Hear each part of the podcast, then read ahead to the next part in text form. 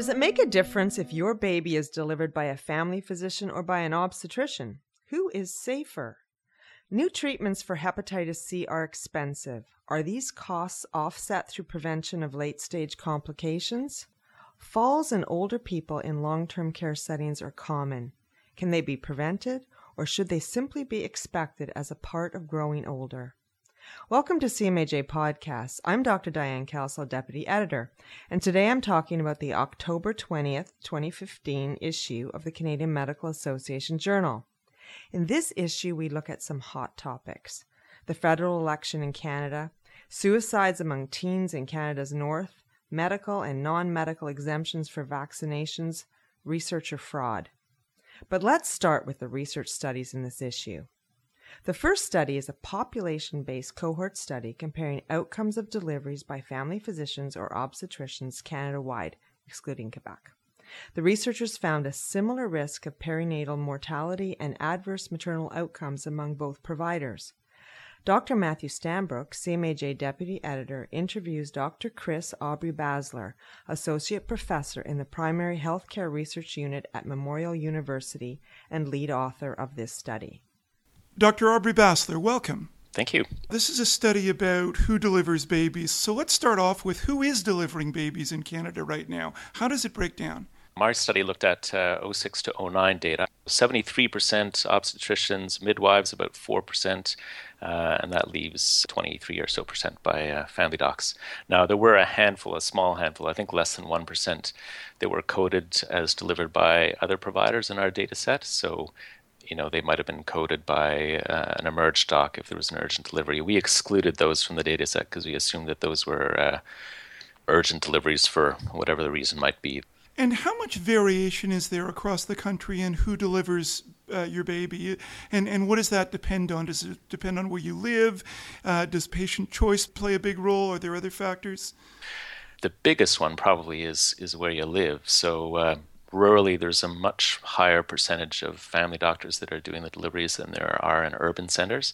But even amongst the urban centers there's a huge amount of variation in the proportion of deliveries by family docs. I didn't look at the urban centers independently but what uh, we did look at in our paper is uh, we divided the data up into quintiles based on the proportion of deliveries by family docs, and across the quintiles, it ranged from about 4% in the lowest quintile right up to uh, close to 65% of deliveries by family docs uh, in the highest quintile. Uh, those quintiles were divided at the home hospital level. So if a woman uh, it was the catchment area of the hospital that she lived in, and we calculated the proportion of deliveries by family docs for the women living within that catchment area of the hospital.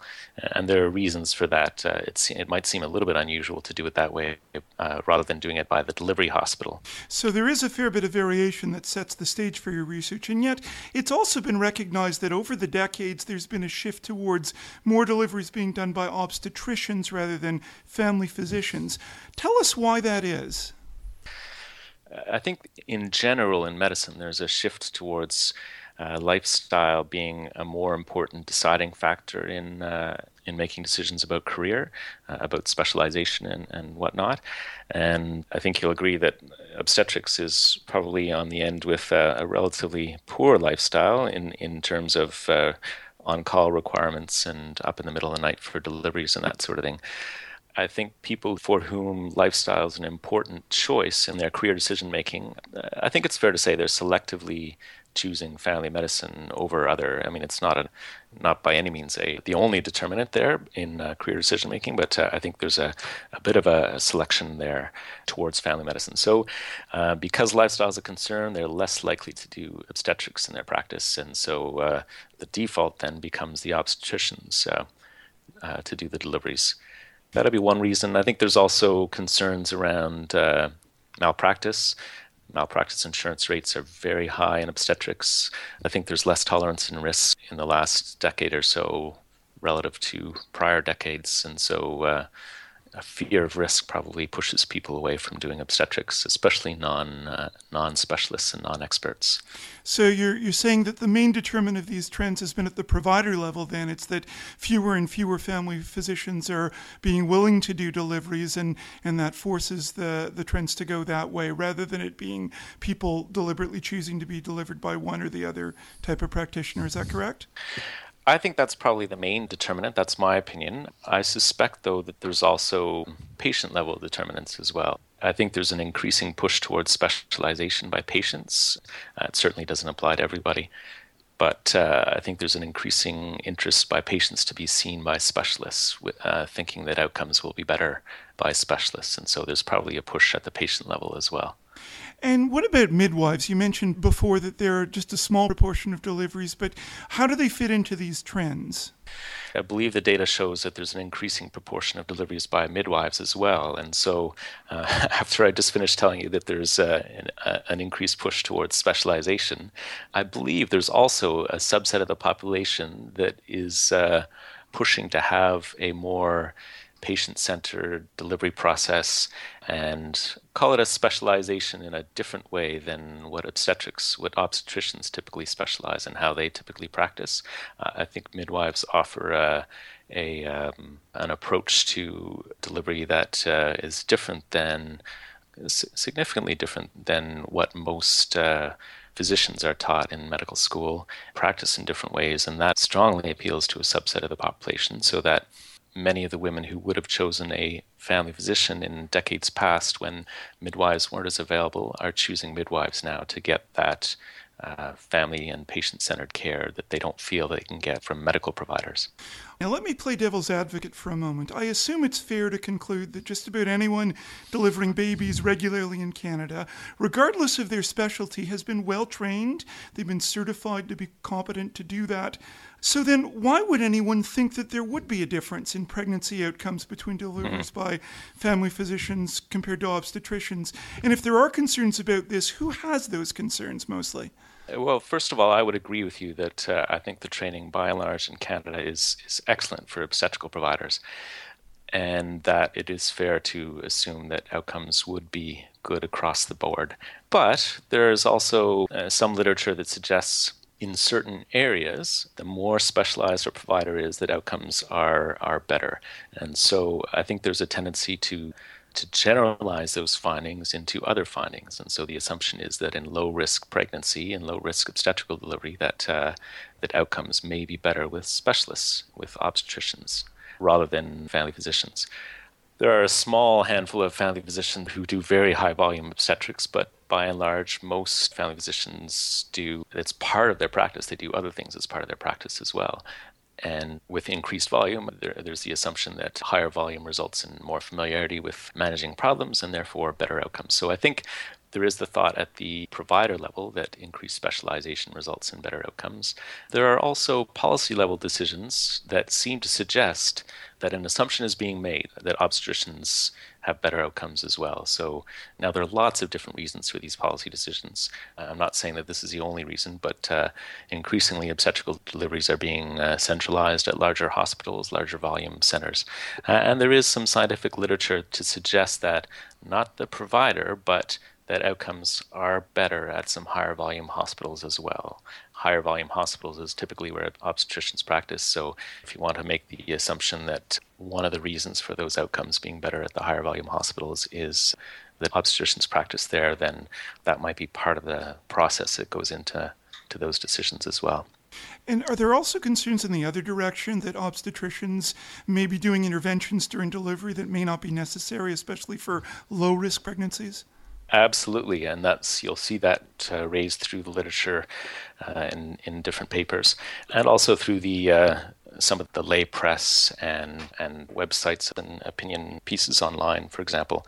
That it's a common opinion that obstetricians are more likely to intervene, so more likely to use vacuum to assist delivery, forceps to assist delivery, and to use cesarean section when when the indications for those are not perfectly clear, there's a bit of a subjective decision making process that goes into using those interventions and deliveries. But our data didn't actually show that, and that's not universal across different papers. Some of the papers that have examined that don't actually show that relationship. They show fairly consistently that midwives have a lower, call it a procedural delivery rate that includes all those uh, different types of delivery I talked about, but that the analyses that look at family physicians versus obstetricians vary. Some show that association, some don't show that association. Now let's talk about how you did your new study that you're publishing in CMAJ. This is an observational study. Where did you get the data for it? So, data came from the uh, Canadian Institute for Health Information, CIHI, that collects all discharge data, so all hospital discharge data across the country, uh, except for Quebec. There's a different uh, data collection process in Quebec. Uh, it was just a little bit out, out of our um, capability to do that. Now, one issue in, in trying to study this question is that there are always going to be pregnancies that would seem to mandate the involvement of an obstetrician, aren't there? I mean, there are uh, pregnancies that are recognized up front to be high risk, pregnancies that develop problems late in gestation, urgent things that happen during uh, during labor that need an emergency C-section, for example. These are inevitable. So, how did you handle those circumstances in your analysis? Various ways. I mean, this is a this is an issue that comes up with any observational study, and so there are lots of different approaches to uh, to handle that. The traditional approach is to use a multivariate uh, regression analysis and to control for those risk factors that might result in adverse outcome or the designation of a woman and or her fetus as high risk antenatally, uh, and we control for those. So we those are incorporated as covariates in the multivariate reg- regression to adjust for the impact that they have on adverse outcome.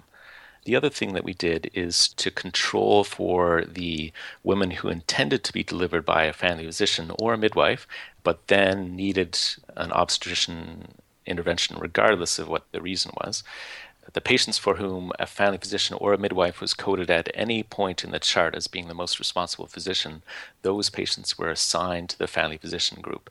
Because typically, those the, the patients that then required referral to an obstetrician are those that underwent a complication of some sort that required uh, more specialized intervention, uh, and so it wouldn't be fair to assign those just based on who the delivery provider was, uh, because they would tend to be uh, they would tend to have a higher uh, higher risk profile. So those patients, as I mentioned before, those patients were assigned to the, the family physician group. We think that we got a reasonable division between the family physician and obstetrics group of those patients that were intended to be delivered by family physicians, but then were actually delivered by an obstetrician.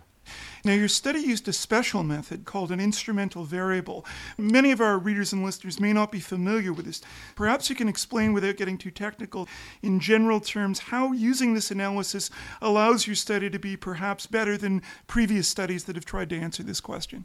The unobserved confounders in my data, so the confounding factors that will impact on outcomes but were not recorded in the data set, would be something, the example that I gave in the paper, I think, is uh, gestational diabetes. Uh, in most jurisdictions, most hospitals, uh, a woman with mild gestational diabetes would be eligible to, be, to be delivered either by a family physician or by a, uh, an obstetrician, whereas women with severe gestational diabetes would almost universally, uh, we weren't really designed to look at this, but um, I can tell you just from practice experience that pretty much in any jurisdiction they'd be referred to be delivered by an obstetrician. But what effectively that means for my analysis, because the severity of the gestational diabetes is not recorded in the uh, the data set, is that um, effectively the woman with mild gestational diabetes by delivered by a family physician would be considered equivalent to the woman with severe gestational diabetes being uh, uh, delivered by an obstetrician. And of course, we all know that the severity of the gestational diabetes is also a risk factor for uh, adverse maternal and neonatal outcome what uh, this instrumental variable approach allows is to adjust for those unrecorded variables, those unobserved variables in the data set. There have been studies that look at uh, reanalyzing data from previous studies and comparing the results of instrumental variable analyses of observational data.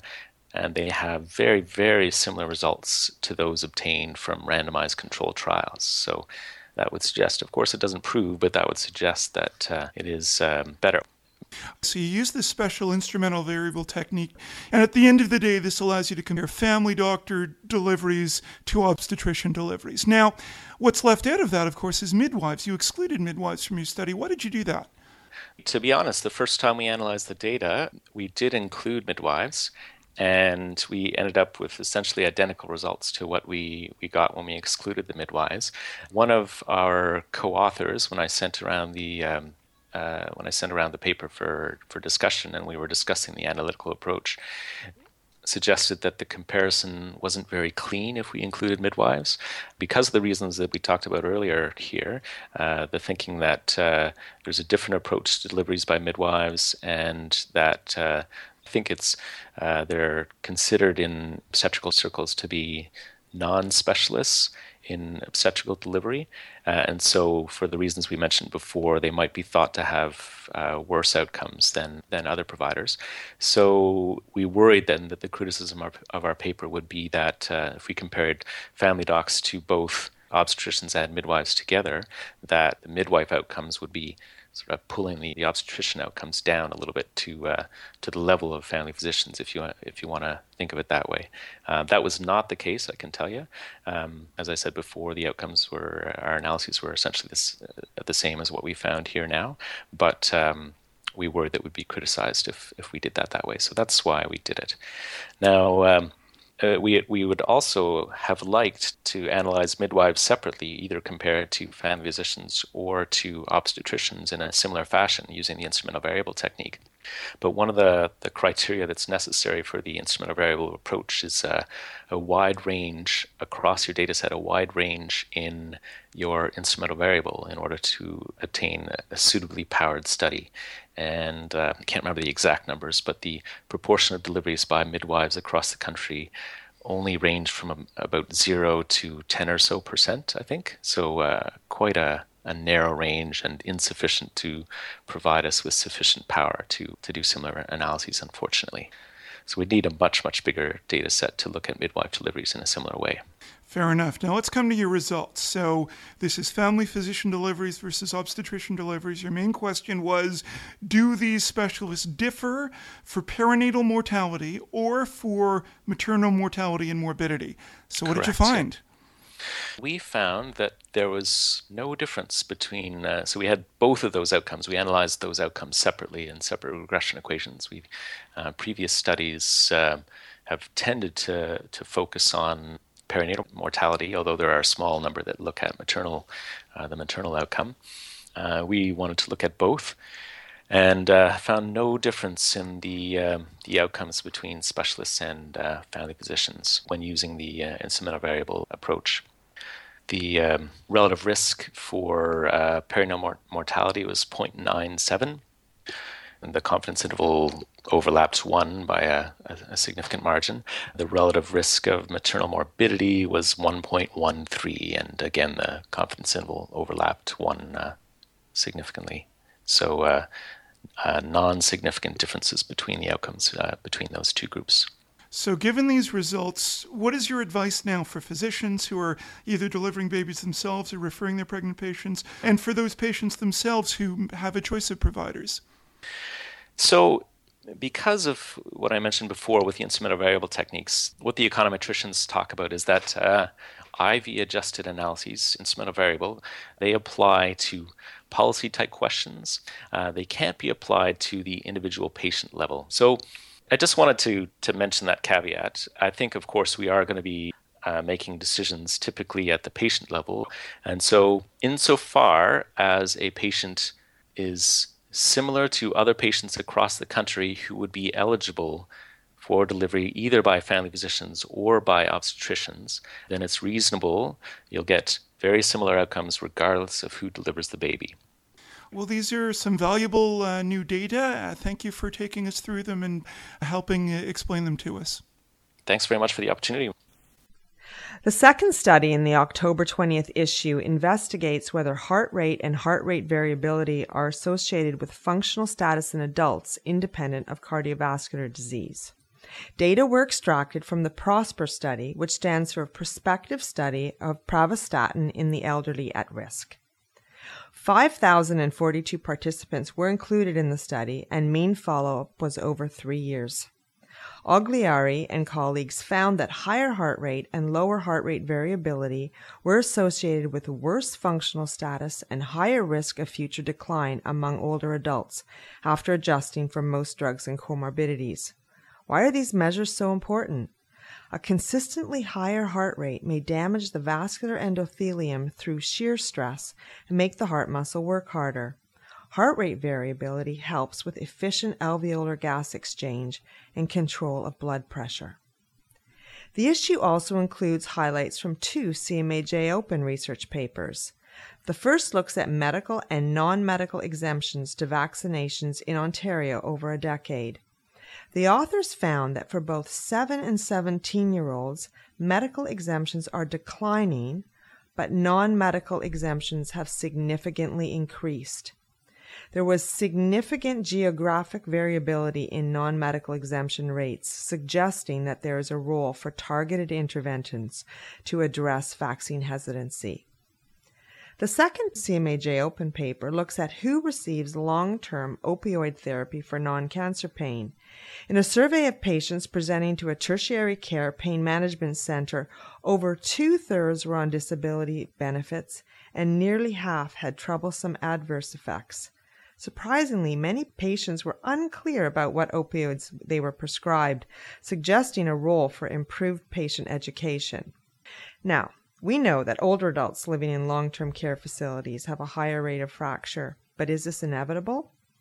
I interviewed Dr. Papaioannou, professor of medicine at McMaster University in the Division of Geriatric Medicine and a geriatric medicine specialist at Hamilton Health Sciences, about a new guideline from the Scientific Advisory Council of Osteoporosis Canada. This guideline focuses on preventing fracture in this vulnerable group. Welcome, Alexandra. Thanks so much for joining me today. Thank you for inviting me. Osteoporosis Canada has published other guidelines on osteoporosis and prevention of fracture. Why were guidelines specifically for adults in long term care required? The guidelines for long term care were identified uh, that this population, that there is a gap that we hadn't addressed. The frail older adults in long term care have multiple comorbidities may have a different lifespan than the older adults in the community and have some unique health issues that they face. And Osteoporosis Canada wanted to address these vulnerable older adults who are often, their issues are not addressed in guidelines. Now, tell us how these guidelines were put together. So, these guidelines were developed by the Scientific Advisory Council of Osteoporosis Canada and that includes multiple different health professionals from across Canada, as well as grade methodologists from McMaster University who advised us on the grade process and did the grading of the evidence and reviewed the quality of that evidence. The grade system looks at quality of the evidence, the balances of benefits, harms, values, and preferences and resources to grade the strength of recommendations. What's unique about these guidelines is the guideline panel included authors, healthcare providers, researchers, and what was really unique was the representatives from the residents themselves from long-term care and family councils. And their values and preferences and what was important to them was included in the recommendations. So, how many residents were involved in the in the development of these guidelines then? So there were several residents, and the Family Health Council of Ontario were involved um, in the process. And again, as we went through the process, we involved a number of family members who represented the residents and their beliefs and values.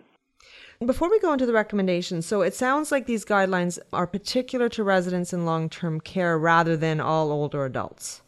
So these guidelines are developed for residents in long term care. Having said that, there are frail older adults who have similar multiple medical issues and functional needs that may require nursing assistance who live in retirement homes or live in their own home who may be very similar. Okay, so there is a possibility for clinicians then to apply these recommendations to, to those special groups. For sure. You recommend dividing residents of long term care facilities into those at high risk and those at not high risk because that's sort of how your recommendations are divided. How should clinicians make this division? So, what's unique about these recommendations is typically one of the risk factor ways we assess risk for osteoporosis is we use uh, a test called bone mineral density. In the long term care setting, we've reviewing the evidence made recommendations that individuals at high risk are those who have experienced prior fractures as well as or having had being on recent steroids with a prior fracture. And what we mean by prior fractures are fractures like a hip, vertebral fracture, pelvis, or two or more peripheral fractures. So we're not talking about a fracture that somebody had as a child. We're talking about a fracture that happened later in life. Right. So after the age of 50, these are the fractures that are most relevant. And particularly in long term care, 30% of uh, individuals have had a vertebral fracture. And there's also, um, in terms of prevalence, at least approximately 10% to up to a third have had a prior hip fractures. Those are the individuals at high risk or if they've been previously diagnosed with osteoporosis. Okay, so let's begin with your the recommendations for calcium and vitamin D. So should all residents in long-term care facilities take supplements? So what we've recommended is those at high risk, we've recommended for calcium that dietary sources be reviewed. And we know many of the um, nutritionists and dietitians in long-term care are quite keen to review the diet in long-term care to ensure that seniors are meeting the RDA, which is recommended 1200 milligrams a day for those over 70, which is approximately to translate that three servings of dairy or dairy equivalents. For those who can't take that amount, the amount of supplement for calcium we're recommending is only 500 milligrams a day, which is a change compared to our previous guidelines. So, and the change is in this is a, a, a lower amount then? A lower amount in trying to obtain more from dietary sources. So, we're strongly encouraging the dietitians and nutritionists to review the overall menu plan for the individual resident at high risk. For those who are at high risk as well, we're recommending 800 to 2,000 international units of vitamin D3. How do people make a decision between the low end or the high end? Because that's a fairly large range. The reason that we've made the range, Osteoporosis Canada has made this recommendation is most residents, um, in terms of fracture and falls benefit, a thousand is adequate per day. However, many seniors initially are vitamin D deplete and that's why we went up to 2000 a day. Certainly there's been some studies that shown that it's difficult for certain Canadians anywhere in Canada at any time of the year to get enough vitamin D through exposure to sunlight. So sounds like supplements are a good idea. Certainly in those groups that are especially as you age it's harder to convert that active form to the active form of D3. Tell us then, let's move on to pharmacologic therapy. What kind of recommendations are made in that area? In individuals who are living longer, whose lifespan is predicted to be greater than a year, because that's when the benefits in terms of fracture reduction of the medications start being of benefit. We've placed a high value on those benefits, balancing it with the harms at one year. So what we recommended because of uh, a first line therapy and part and some of the recommendations are not all the recommendations. We looked at the cost and the benefits. Is we've recommended oral bisphosphonates, alendronate and risedronate are recommended, but not for individuals who have severe renal insufficiency. So for those with creatinine clearances less than 30 mils per minute, we should avoid these medications. What about for residents who are, have difficulty swallowing? So, for those individuals who have difficulty swallowing or taking oral medications, for instance, some individuals with dementia will pocket their medications in their mouth and not swallow. This may increase the risk. We recommended either zoledronic acid, which is an intravenous medication that's once yearly, or denosumab, which is twice a year as first line therapies. So, in that circumstance, presumably, would the residents have to go to a clinic at a hospital or something to get that, or could that be delivered in the long term care facility? One of the values that was very important to the residents and the families is that they remain in their own home, which is a long term care setting. And both these options can be delivered in the long term care setting. Now, you addressed some other recommendations. Talk about exercise, hip protectors. You mentioned uh, falls protocol. Can you tell us a little bit about those? We've talked about uh, very important in, in seniors, um, particularly in long term care, to address multifactorial interventions. So, particularly those that, who are at high risk, looking at reviewing medications, environmental hazards, as well as looking at issues such as urinary incontinence. As well for exercise, we've recommended that the exercise that is very important is balance and resistance training. We know that individuals at high risk for fractures that you need to use both the exercise and the multifactorial interventions to reduce their risk.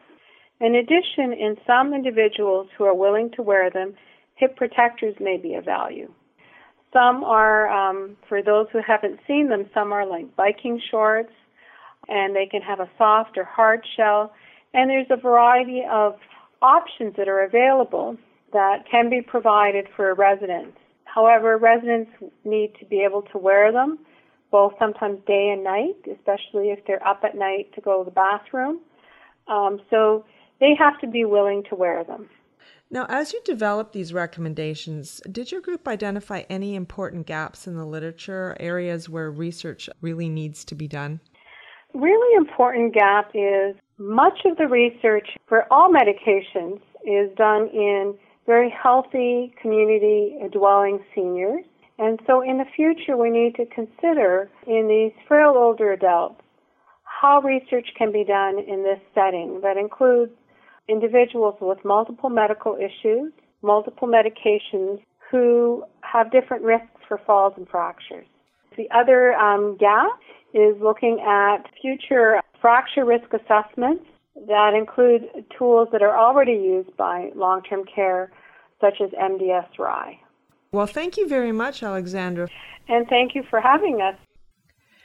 The October 20th issue has a special focus on treating chronic hepatitis C infection. In the practice section, doctors Fralick and Feld outline five things to know about this important issue. They remind us that most infected patients will develop chronic infection, that it is often asymptomatic, and that it is curable. The current threshold for starting treatment depends on the extent of liver fibrosis. Dr. Kirsten Patrick, Deputy Editor, interviews Dr. Mark Tyndall, Professor in the University of British Columbia Department of Medicine and Director of the Center for Disease Control at UBC on this topic. He has published a commentary outlining some advocacy efforts that may be misplaced when it comes to hepatitis C treatment. Hello, Mark. Hi, Kirsten. Where are you joining us from today? I'm actually attending the International AIDS Conference in Vancouver. I have a beautiful view of the mountains. Well, thanks for taking the time to speak to us today. Could you talk us through the recent changes in the landscape of drug therapy for hepatitis C? So, there's been a real dramatic shift, I'd say, in the past 18 months. I've been working with drug using populations since the late 1990s, and hepatitis C prevalence at, by that time was already 60% in Vancouver, and there was explosive outbreaks of hepatitis C among drug users starting about 25 years ago. And treatment, interferon based treatment, which was injectable um, weekly injections plus pills for usually a year, was the only treatment we had to offer for probably 15 years. So I was involved in setting up some early hepatitis C treatment programs in Vancouver but it was very difficult to uh, get people through the treatment, and as a result, very few people actually accessed it. And starting um, about two years ago, we began to see clinical trials that showed much improved outcomes with uh, oral therapies. And within the last year, they've been released in the US and more recently in Canada. So now we have shorter course oral therapy that's highly effective. So that, um, that we're talking in the range of 90 to 95% of people who complete therapy eradicate their hepatitis C. And I understand there are fewer adverse effects with the oral treatment.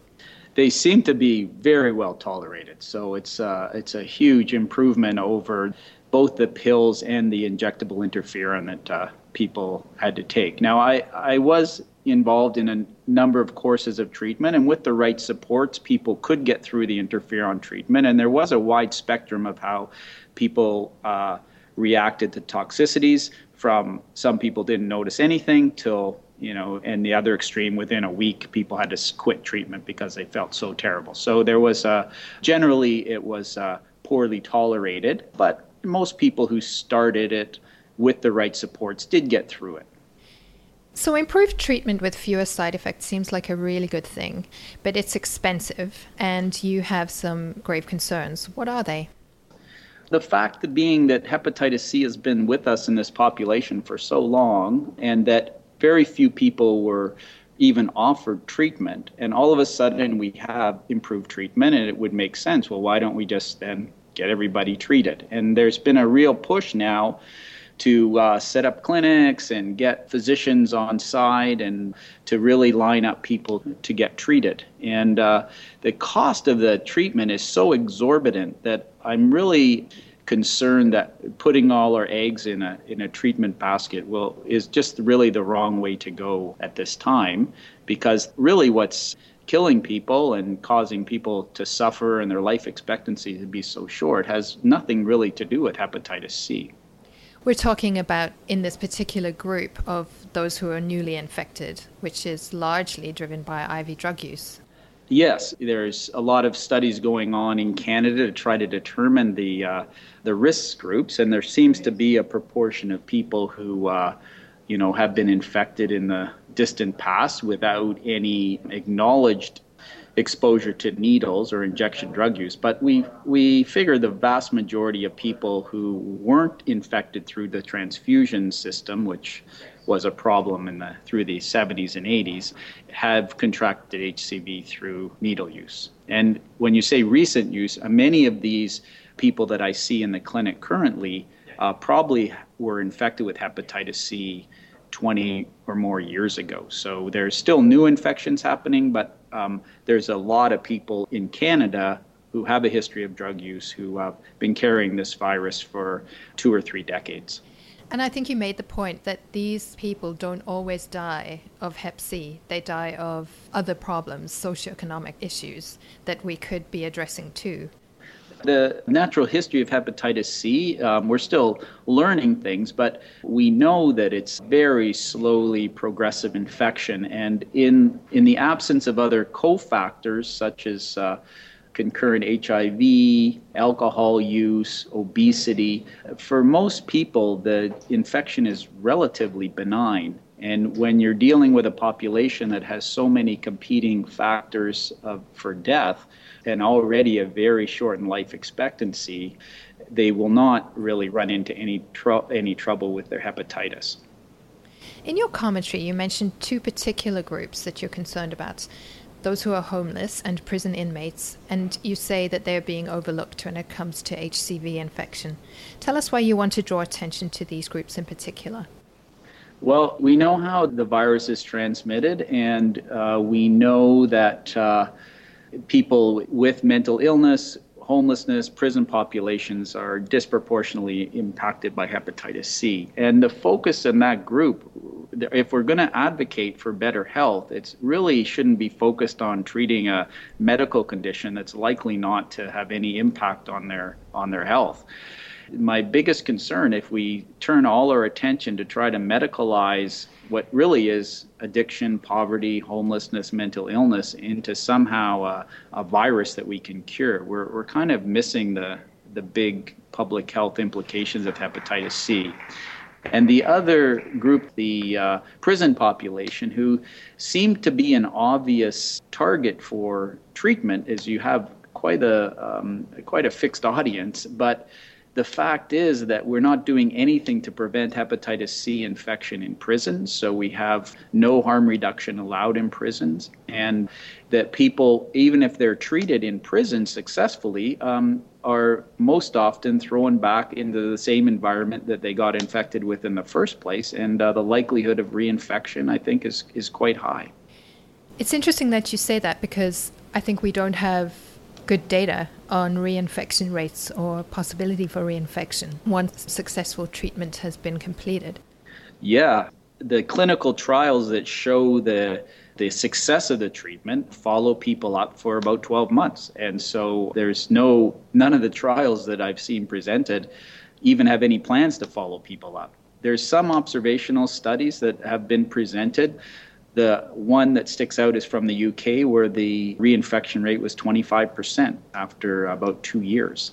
And we're still, you know, following people. But one thing we know about hepatitis C in drug-using populations is it can be very rapidly transmitted. So there's a lot of uh, epidemiologic research looking at injection drug using communities who uh, went from essentially zero hepatitis C to 60 or 70 percent in a, a, year or two. So it, if if you eradicated hepatitis C from Vancouver tomorrow and just left things as they be, they, it would come back within a few years to quite high rates because it's so easily transmitted if we don't have very tight harm reduction and other programs for people who have addiction and mental health issues. Looking at the high cost of hepatitis C drug treatment, how much does it cost, and might this money be spent elsewhere more usefully? I think that's the main point that I wanted to make. The drugs, when they were first introduced, came out at $1,000 a pill. And this was a, the first direct acting antiviral that was also combined with interferon. And there was quite an outcry that at that time that that was an exorbitant price to pay for a pill. And so a course of treatment would be about $85,000 US. And then the oral, the combination pill that included two new oral agents would be uh, about $95,000 for a 12 week course of treatment. So there was immediate backlash that that seemed to be a lot of money, but that really has not uh, has not sustained. And the advocacy really is not so much to lower the price of these drugs, but rather to gain access. And so it's true in Canada that there will be uh, negotiations, and there's active negotiations going on now to bring that price down. But I think they'll land at somewhere between fifty and sixty thousand dollars a treatment. There is some hope that because there's probably going to be five or six different pharmaceutical companies involved in competing for these these drugs, which are really copycat drugs that other companies have picked up. So their act their action of antiviral activity is very similar. They will compete with each other, but we know from everything else in uh, medicine that it'll compete to a certain point, but there'll be a price point that the none of the companies will go below. So um, I would imagine that we're looking at forty to fifty thousand dollars a treatment course at best. And if you put that into terms of what we could do with harm reduction and poverty eradication and treating mental illness and homelessness, we, we could do an awful lot with that money that would, I think, really make a difference in people's outlook and their health.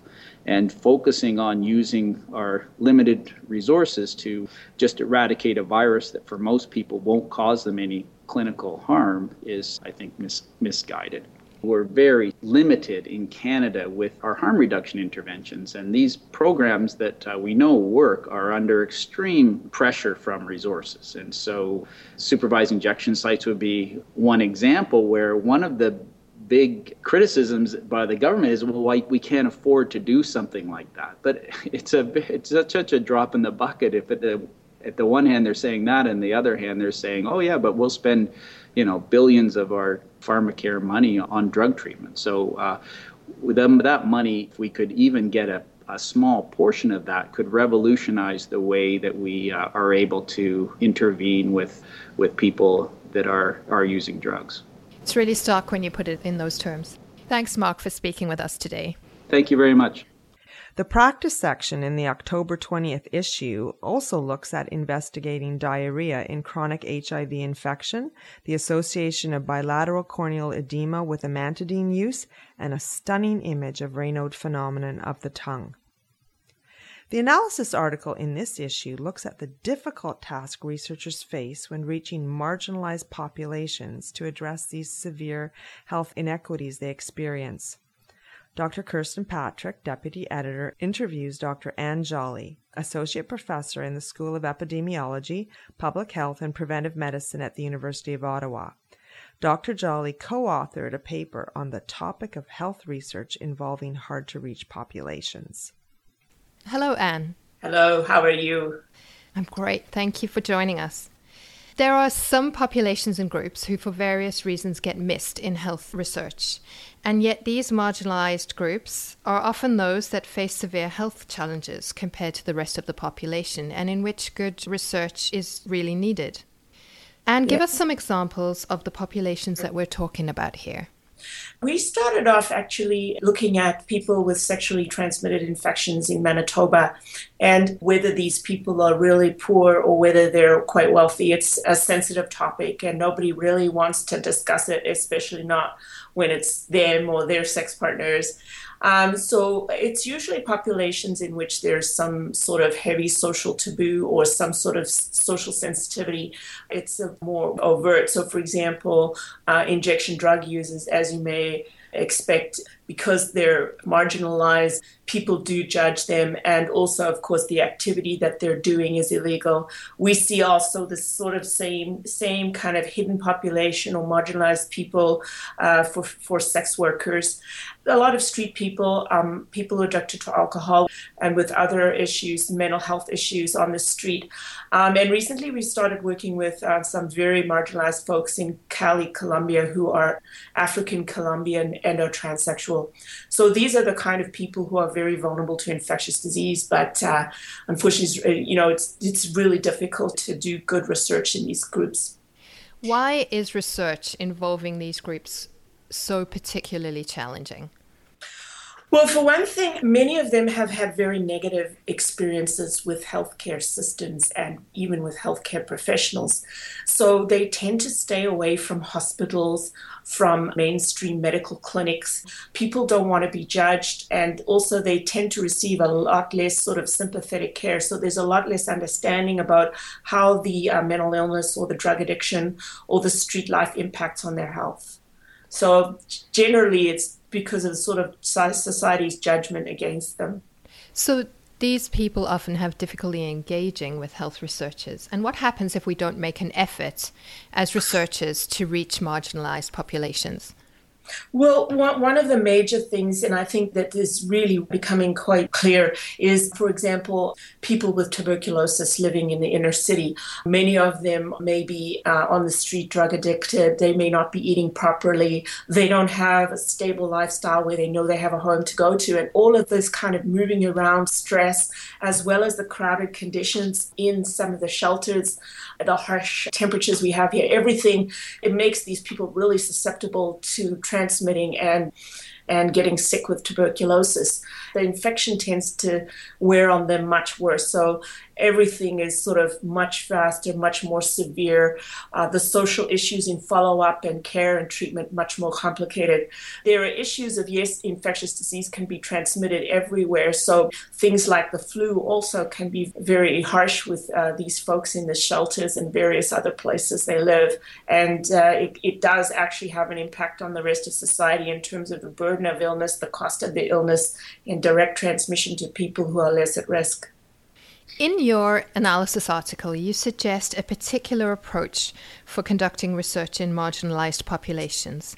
Could you take us through the method and explain how this works?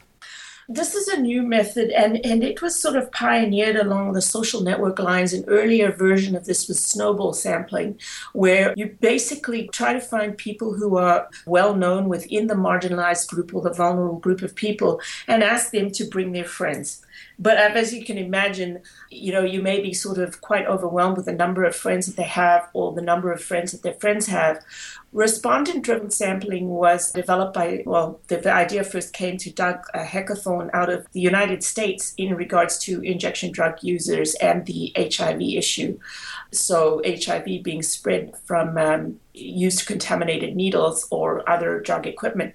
So he actually refined this technique of snowball sampling, whereby he asked people to come in to bring their friends, but restricted the number of friends to bring in they themselves, the friends that is, would undergo the interview. And then in turn, if they consented, they would uh, recruit more friends who would then come in as well. So you're looking at generations of friends of friends of friends that come in.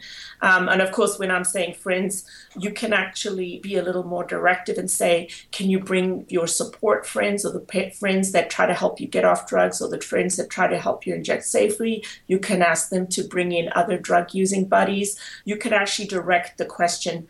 And the premise of this uh, sampling is actually very old and it rests upon the work of Stanley Milgram from 1960s who did work showing that although humans have very wide and broad networks and other people may not be familiar with your own network, they actually have a pretty good idea of how to find other people and find their way around. So by asking questions like, who else do you know who may be at risk? or can you give this to a friend who who you think is most likely to know this other person or has connections on the eastern seaboard people actually don't know those people but they can usually find a person in their network who is actually pretty knowledgeable and there we have of course the famous saying the 6 degrees of separation so, how does this uh, interesting method provide us with additional insight into the health status of marginalized populations? The people who are most sort of expert at their own networks are the actual community involved. And a lot of this method depends on very good relationships between the community and the researchers. So, as you may expect, with these populations and in our other work, we've been moving more and more towards community based research. And to me, this is the ultimate involvement in the community is where the community actually gets to be the experts on their own health care and their own health needs and their own risks. And they're able to actually recruit each other and so that is the, the beginning part of all of this. The people that you initially recruit are leaders. And then what happens is those people recruit their friends. And so what happens over after several generations of recruitment is we feel we're getting more and more into the population most at risk. So, in other words, those people who are most difficult to find, least likely to come in for traditional care, least likely to engage with, you know, the institutions of our society like social services and hospitals, these are the people we feel that we're able to reach the best with this method. That sounds really valuable to be able to allow these marginalized groups to help each other to exactly. achieve better health outcomes. Yeah, and I think one of the fundamental reasons it works so well is because there's very much of a respect relationship happening here.